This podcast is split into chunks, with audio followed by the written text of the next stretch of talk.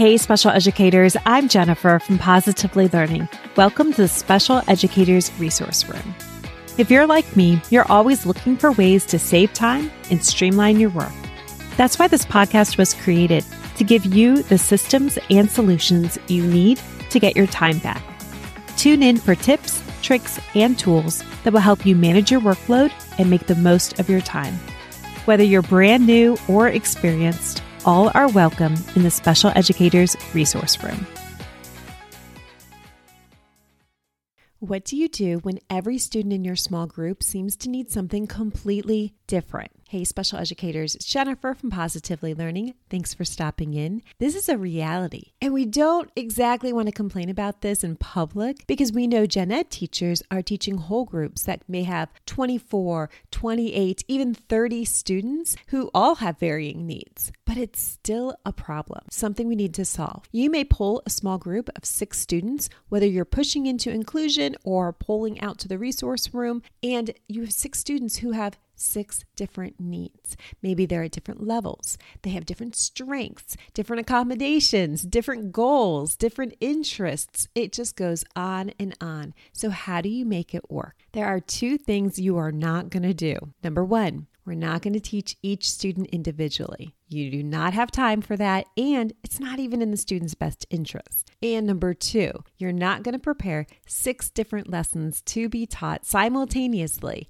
That is impossible and unnecessary. Instead, I'm going to share how I handled it because this happened all the time, and eventually we found small group success. I used what I refer to as groups within groups. And I think this would work for any special educator or general educator pulling small groups, related service providers, interventionists, anyone who's working with a small group. Ready? Imagine you are pushing into the inclusion classroom setting. Let's say it's a math content block and you are polling a small group. It's a flexible group. Some students work with you on a regular basis. They receive accommodations that are best provided in that small group setting. Other students rotate in and out depending on their needs. Maybe they were absent, they missed instruction, they need a little extra support. It's something that you've decided on with the gen ed teacher ahead of time. I'm going to walk you through this lesson sort of like a story time. So let's see how this goes. I do have a handout for you. It's called Groups Within Groups. It's a planning sheet, it's a free download. It's in a blog post called Small Groups for Instruction, and I will be sure to link it in the show notes. All right, let's go. Six students have just met at the small group table. It's Raj, Anna, May, Tam, Ben, and Jude. Everyone in the classroom is going to be working on the same math lesson. There's going to be concept development, guided practice, and then everyone's going to be working on the same independent skills worksheet. All right, Raj is not usually meeting with you, but he has been absent, and the gen ed teacher thought it was a great idea if he got some extra support at your table. It's important to note that this math content block is about 60 minutes, and all students were in the whole group setting for the concept development. Now that it's time to move on to the independent work, the gen ed teacher may be checking in closely with some students, and you are pulling small group. The very first thing I do in small groups is some type of warm up activity, and everyone's participating regardless of level.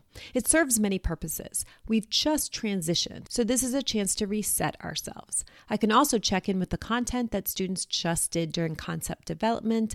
Maybe it looks like me pulling out a dry erase marker and board, having students work through an example with me. They can provide input, I could clear up misconceptions, and provide feedback. From doing this activity, I may know if we need to reteach teach something from the day before, or I could use the time to pre teach something that's coming up. Either way, it's a pretty quick activity. Now, I have Raj and Anna at my table, and they both are almost ready to be in that whole group setting doing their independent work. Raj has missed a lot of school, so I'm going to keep a close eye on him, answer any questions, provide feedback, let him know he's on the right track. Anna can do the independent work, but she really benefits from the reduced distractions that I can provide at that small group table. So, although I have six students working with me, I might get those two started right away on their independent work, but they're still staying with me in the small group setting. Now, my attention has turned to the other four students May, Tam, Ben, and Jude.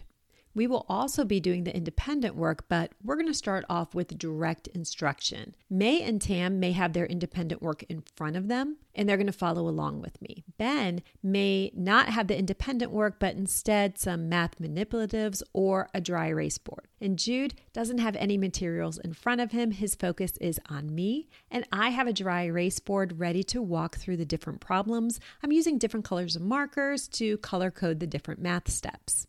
If there are four math problems that we're going to be working on together, I'm using observation with May and Tam, ready to gradually release this activity. Maybe May is going to do one problem with us and then try the next problem on our own. I'm going to be checking in, providing feedback, and letting her know to move on to the third problem. Maybe Tam is going to do two problems with us and then move on to work on his own. Now, Ben and Jude are going to continue direct instruction with me. Ben might be working ahead one step, and Jude is staying with me the entire time. This is going on as all students are working on the same independent work, but they just look really different depending on what they need. As the math block is winding down, I try my very best to bring everybody back together for a quick debrief. Now, regardless of what level my students are working at independently, I still think it's very important for everyone to participate in math talk. Or I could do a quick cool down activity with them, or prepare for what's coming up next, whether it's the next math lesson or lining up for lunch.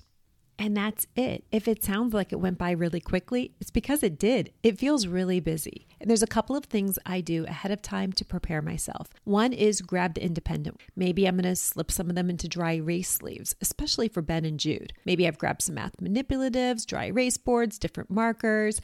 I might have even taken the independent work to the copier and reduced the amount of problems or enlarged the problems we're going to be working on. Maybe I even looked at May and Tam's independent work and I used a highlighter to box off different problems or highlight different steps. You know the drill, all those things you are probably already doing for your students. And that brings us to the most important part you. There is not a perfect lesson plan out there that's going to reach every student. Or if there is a lesson plan like that, it's going to be perfect for one student on one given day. It's you who knows what that student needs. You probably have students that you know how the day is going to go the minute they walk through the door.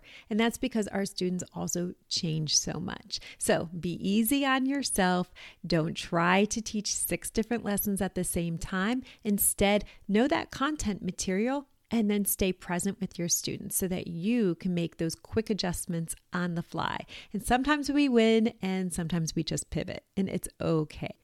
I'd love to hear your experiences with polling small groups and definitely check out the blog post Small Groups for Instruction and grab the free download. It's called Groups Within Groups. Thank you so much for listening, and I'll catch you next time in the Special Educators Resource Room.